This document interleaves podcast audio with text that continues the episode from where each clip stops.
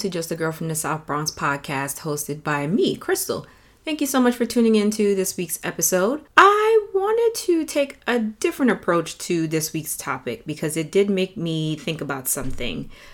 And it's often a trope that we see a lot in, usually in like romantic comedies in terms of film. And it made me think about the whole idea of the nice girl syndrome and how being the nice girl doesn't serve you long term.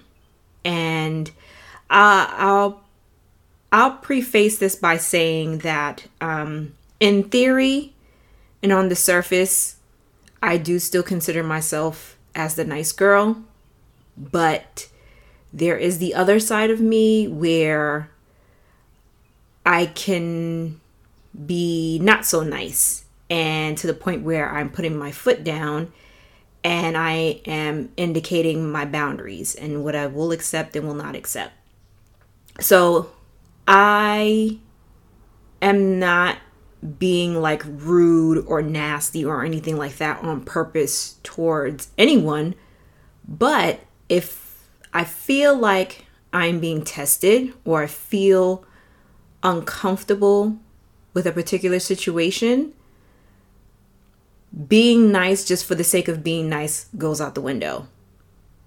From there, I'm going to state my case, which I will explain to the person how I'm feeling, that this is not cool.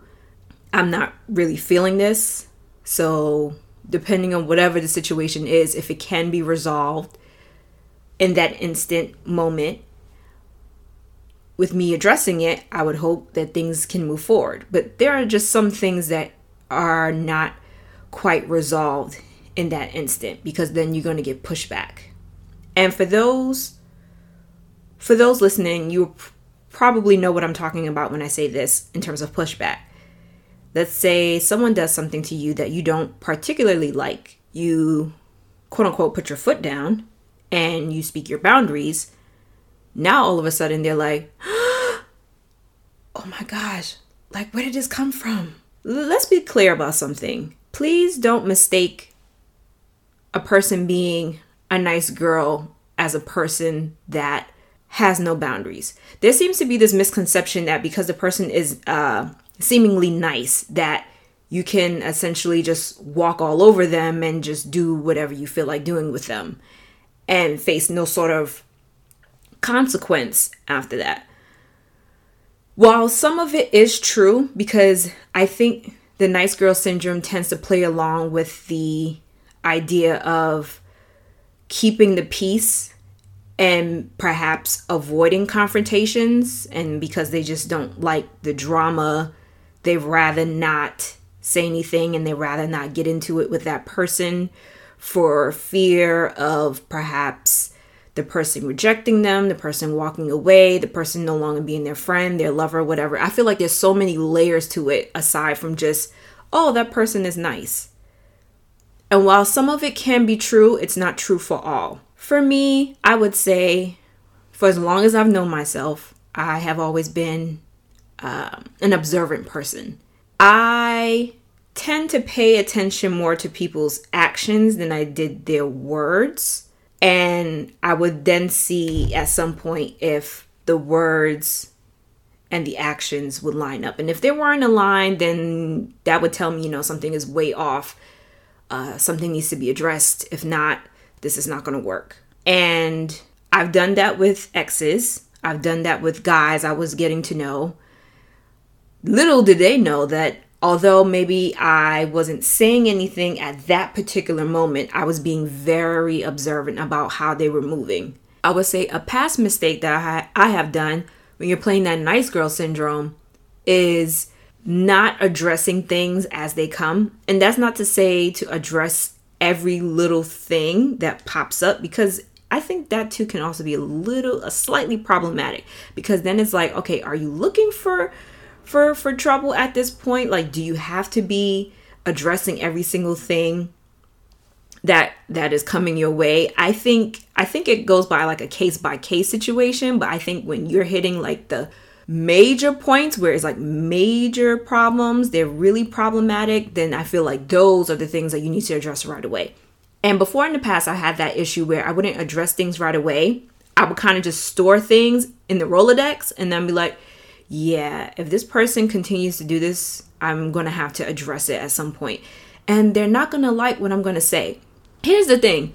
When you're confronting someone and you're still playing this whole nice girl syndrome, no matter how it's addressed, the person is going to feel slighted. Even if you say, hey, like in a calm manner, just say, hey, I really didn't like when you said this, or I really didn't like when you did this. This made me feel such and such.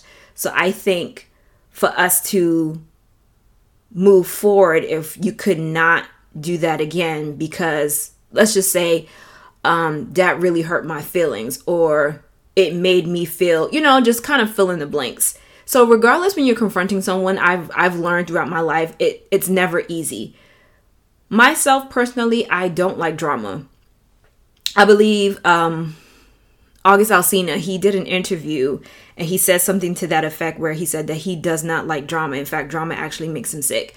I wouldn't take it that far for me per se, but I will say that drama, it does something to my body where I'm like, my nerves are like very haywired, and it's like, it's because I know what I'm about to do, and I think it's that instinct. My body is responding to me in a way where it feels like it's a frenzy going on, and it's like, yeah, Crystal, like you're gonna have to be prepared for whatever this person says back to you. And that's another part of confrontation that people don't really talk about. Yeah, you can be open and honest with how you're feeling towards that person, just to kind of place your boundary in there, but you also have to prepare yourself for whatever that person is going to kick back to you. You would hope that with you bringing up how you feel, that things would naturally smooth over and resolve on its own, or it's resolved right then and there. But sometimes people want to give you pushback and like, like I didn't say that, or that's not how I did it, or like why are you being so serious, or why are you taking it this way, or blah blah blah. Like when people do that, it seems like they're not trying to hear you or not trying to understand where you're coming from. If I, as a person, am coming to you and telling you that I felt hurt about a situation or something that you said, but your pushback response is in some way, shape, or form basically saying you shouldn't feel that way. I don't know why you're feeling that way. That's a problem to me. That tells me that you're not listening. You're not being I guess you can say like empathetic. You're not being empathetic to my feelings or anything like that. So it's like, okay, now what? And so, like I said, going back to what I said in the beginning, talking about romantic comedies, it made me think about the movie Boomerang. Now, I would hope that most of my listeners out there have actually seen Boomerang. At least I hope. If you haven't, to me, I think it's a classic. I thoroughly enjoyed it for the aesthetics. And I guess it's because I'm a New Yorker, of course. And so you see a lot of that throughout the film. So it definitely brings that kind of nostalgic feeling. And I love seeing film and photography and listening to music. Anything that makes me feel good, anything that's more on the nostalgic side, those are the things that I appreciate even as I get older. So going back to Boomerang, great movie. Like I said, I love the aesthetics because it was set in New York. You saw Black people working in the corporate space, you know, doing their thing. You saw people like just living their lives, you know, just being their best selves in their career. And that's what I appreciated about this movie. But digging a little deeper, because we're talking about the nice girl syndrome, I guess we can kind of look at this as a little bit of a case study.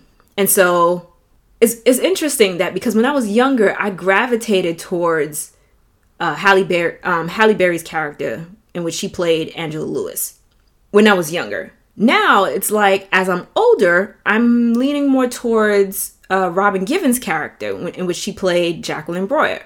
It's interesting how as you get older, your lens changes and how you see the world, how you look at yourself now differently. And I related to Angela so much because she was essentially what we call the nice girl. She was sweet. She was charming. She had this like lighthearted, fun energy about her. She was artistic. Because of course you can see that not just in the art when we look at her apartment, but you can also see it by her clothes, the choices in her outfits. And this is something that I guess as I'm getting older, I'm paying more attention to in terms of films. And I think we need to give films like these a little bit more credit because they are more intentional than we think. When you're factoring in like the costume designers and stuff like that for these type of films. So going back to her character, I like the fact that she was successful in her own right. Now, granted, she wasn't like top boss like Jacqueline, but she was still talented and she served her role. She served her purpose working for that marketing company. And we say that she's in nice girl syndrome because it was in comparison to Jackie or Jacqueline's character, because we see she's kind of like a little bit on the opposite side. And when I say opposite, I mean she was more polished in terms of how she was dressed, from her hair to her nails, her jewelry, her dresses. I guess in terms of, and I guess that's just from the aesthetics. We didn't fully know her as a character per se in terms of her personal life. All we really saw was the interactions that she had with Marcus, who's played by Eddie Murphy, and her small interactions with Angela. So you can see like the contrast between the two. I think Jackie would be portrayed as someone who would be like considered like the boss, which she was literally, but she also carried that aura about herself because she had this presence about her that was very powerful in a sense. And when you're looking at Angela's character, I don't know if it was intentional, or maybe it was, they kind of made her seem a little bit more on the meek side. I thought about this movie because it's like, man, like Angela, like me and Angela related on so many levels. Like, and I would say even now in some cases that we do still relate in terms of being artistic, in terms of being sweet, being kind, being driven, that kind of stuff. But because we didn't see her speak up for herself really until towards the last parts of the movie, I can see how that changed. And maybe there may have been some viewers out there who thought, okay, that's not possible. Like, people don't just switch up like that when, and I don't want to give the story away, but there is a point in time where she does literally do a complete 180. She switches up. And it's down to looks and personality. And there may have been some viewers out there saying, oh, that can't happen. Like, people don't just switch up and change like that. It's more true than you think. And I think that's why I related to both of the women so much, because it's like Angela was who I was, but Jackie was who I was aspiring to be. Someone who is strong in their presence. Someone who basically commands attention without trying. Someone who knew their place in the world. Someone who seemed to have carried some sort of like emotional intelligence with not mixing, not letting the emotions aspect get in the way with the personal and the business. Seeming to be very emotionally detached, more level-headed, more cool. Meanwhile, you had Angela on the other side, who was more on the passionate side, who was maybe more expressive with her feelings. And while I won't say that one is better than the other, I think what works out for me, I think, is having a mix of both. And that's just because of past experiences that I've had in terms of dating and relationships. And I've learned that being the nice girl doesn't serve you long term. It truly doesn't, because people feel so entitled to you. People feel entitled that they can walk all over you. They can say whatever they want to you. They can do whatever they want without any sort of repercussions or any sort of consequences, or they don't face any sort of karma, and think that is cool, and to treat another person like that. You know, forgetting that, you know, you were the person that was trying to, I'm just going to use me as an example. You were the one who was trying to get to know me. Like I said, I've been through a situation or two in my life where I felt like, okay, looking back now, yeah, I think I was a little bit too nice. I was letting too much stuff slide to the point where, not because I was like meek or I didn't have a voice. I've always had a voice. Remember, I was just saying that I was being more observant and I didn't want to be too nitpicky about every single problem that would come up. I think I was more so not waiting, that sounds bad because it sounds like you're waiting for the other shoe to drop. I think I was more so being vocal when major issues started coming in. And that's when I had to address even the smaller issues. And I guess on the outside looking in, it could kind of look like it was a buildup leading to that point. And yeah, I can see that.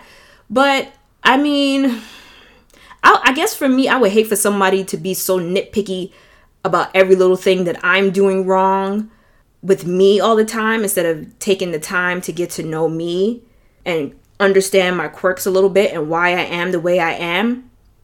And that's probably why I kind of became a little bit more on the observant side, just to kind of watch and see, like, is this their character? Is this, do they do this for a particular reason? Is this why they are the way they are? Now, like I said, I'm not in the idea of embracing toxicity into the relationship. So if I see something that is completely way off from my boundaries, from my morals, from my values, then at that point I'm going to address it. But if it's like a small minor quirk, I'm probably not going to address it immediately unless I feel like it's extremely detrimental to that particular relationship and where it's going, or where I would like for it to go, or where we would like for it to go, something like that. And yeah, the nice girl syndrome, people have this misconception that you have no boundaries and you have lack of respect for yourself. As a person who has nice girl tendencies, I would say that is not 100% true. There are some elements that are true, some elements that are not true. I would say for me, when I finally put my foot down about something and I addressed something that truly bothered me, where it really wasn't sitting right with my spirit and I felt like I needed to address it with this person, otherwise things would not get resolved and things would go nowhere. I noticed the people that would be on the receiving end of it, they would be so taken aback that at first they wouldn't know how to respond initially. And this is what I'm saying with the whole nice girl syndrome. When people kind of express themselves, people take that as the initial shock kind of sits in and they're just like, whoa, like, where did this come from? Like, all of a sudden, what are you bucking up for? That kind of thing. And it's like, no, it's called boundaries and it's called having respect for myself. And I want to address this with you. I remember I had to do that with a friend of mine. It was something that I noticed that this person, that she would do from time to time. And it got to the point where I was like, you know what? I think I need to say something to her, because I don't like the way that this is going, and I feel like this might interfere with our friendship. So I addressed it with her. I said, hey, these are my boundaries. I feel like for us to move forward with our friendship, we need to not keep having this, you know, same conversation over something that we've already addressed before, you know? And we talked it out. We both agreed, you know, well, at least she was understanding of where I was coming from, and then we let it go. So that was something that got resolved quickly. And while that did work in that case, it has not worked for other times where I felt like I've had to confront someone that I was dating or anything like that. And of course, it went a little sour, but that's life. And here's the thing about what I had to learn later in life about setting boundaries and being vocal. If you really think about it, you may be a little like nervous or hesitant about speaking up towards someone that you care about, because again, the idea, the fear of rejection, the fear of how they're going to respond, the fear of how they're going to take it, the fear of whatever this relationship, friendship is, if it's going to be ruined, if I say something. Listen, while you sitting there thinking all these thoughts, overthinking, being hesitant about it, being nervous about it, if you really think long and hard, these are the same people who had no problem telling you how they felt and put their boundaries in place. So why should you be scared? Why should you be nervous? Why should you be hesitant? And that's something that I had to learn later in life, because when I had to sit with myself, I was like, wait a minute. I remember a time when I confronted a particular guy about something that I did not like. And although there was a little bit of pushback, he understood where I was coming from. But then I was like, why am I being like iffy about it? He had no problem telling me what he didn't like that I did or said or anything like that. So why should I be fearful? I'm in this too. So hey, you can be vocal too. No one says that you can't be vocal. And to be honest, if they can't understand where you're coming from, and I feel like I have to say this disclaimer. I feel like there's an approach to confrontations. Like, it's a case-by-case basis, and I know there's some minor things and then there's some extreme things, and I don't want to tell anyone how you should talk to people or how you need to address things. But what has worked for me is not on some knuck if you buck energy, but just kind of let them know, like, I didn't like this. I don't want, if you could not do that again, or I didn't feel particularly appreciated because you did this, or whatever. And I feel like just saying it straightforward with a calm tone, for me, that seemed to have worked best. I've seemed to gotten the best results out of that. And like I said, I don't want to tell nobody what to do, because you could just be in the heat of the moment and something quickly happens, and all of that calm tone manner go out the window. So I totally get it. And like I said, it goes by a case-by-case basis.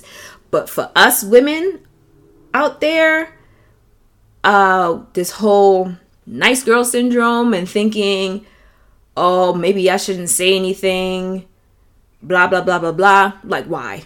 Say something. If it's bothering you that much, you definitely should say something. The nice girl syndrome, like I said, it really doesn't work long-term, because it can get you short-term results. But if you really think about it, are you really going to be happy? Like, are you going to be satisfied with what you have received? Are you going to be satisfied with the outcome? Did you think that in that particular moment, everything was resolved, and so that particular issue won't be brought up again, or it won't become an issue again? Like, could you really move forward after that? Or, let me say it this way. By you sitting back and being quiet, did it really serve you or your relationship to not say anything when it did come up? Because then that leaves room for the person to continue their poor behavior and think that it's okay. Being the sweet, charming, all the positive traits that I said about the Angela character in Boomerang. It's great in theory, but I just don't think it works long term. Sometimes I feel like having that assertive personality, that I don't want to say dominating or domineering, but I don't want to say aggressive either, because that could come off as being negative. But I'll just say this, having that assertive personality too, like definitely being cognizant and aware of your surroundings, aware of what's happening to you, paying attention to your body. Like, if your body is reacting a certain way and it doesn't feel right, or within your spirit it just doesn't feel right, then that's when the other side needs to kick in.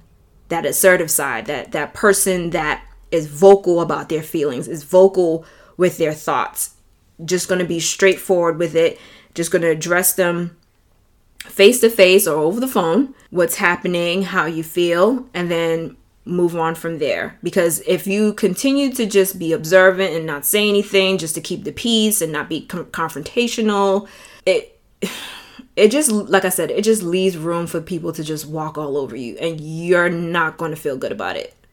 Trust me.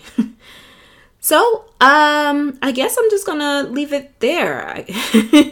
I was hoping that this episode wasn't going to be too long, but Yeah, it was just something that I thought about, like I said, because I was watching the movie, and it just kind of made me want to do like a quick character study on the Angela character and how, like I said, just the nice girl syndrome, it just doesn't work. Not long term, at least. It just doesn't. And also you kind of see that, like I said, I think I mentioned that towards the very end, like she does a complete 180. So even then you can see like her nice girl syndrome kind of went out the window, and she realized in this world, you got to assert yourself, boo. You really have to put your foot down. You really have to be that one that just be like takes no nonsense. Like you really have, but balance. So that's all I'm going to leave it there with balance. But thank you so much for tuning in to this week's episode. I definitely appreciate the support. Continue spreading the word. Continue sharing with your friends. Don't forget to hit the subscribe or the follow button based off of whatever podcast streaming platforms you're using. And I guess I will see you next time. So until next time, take care.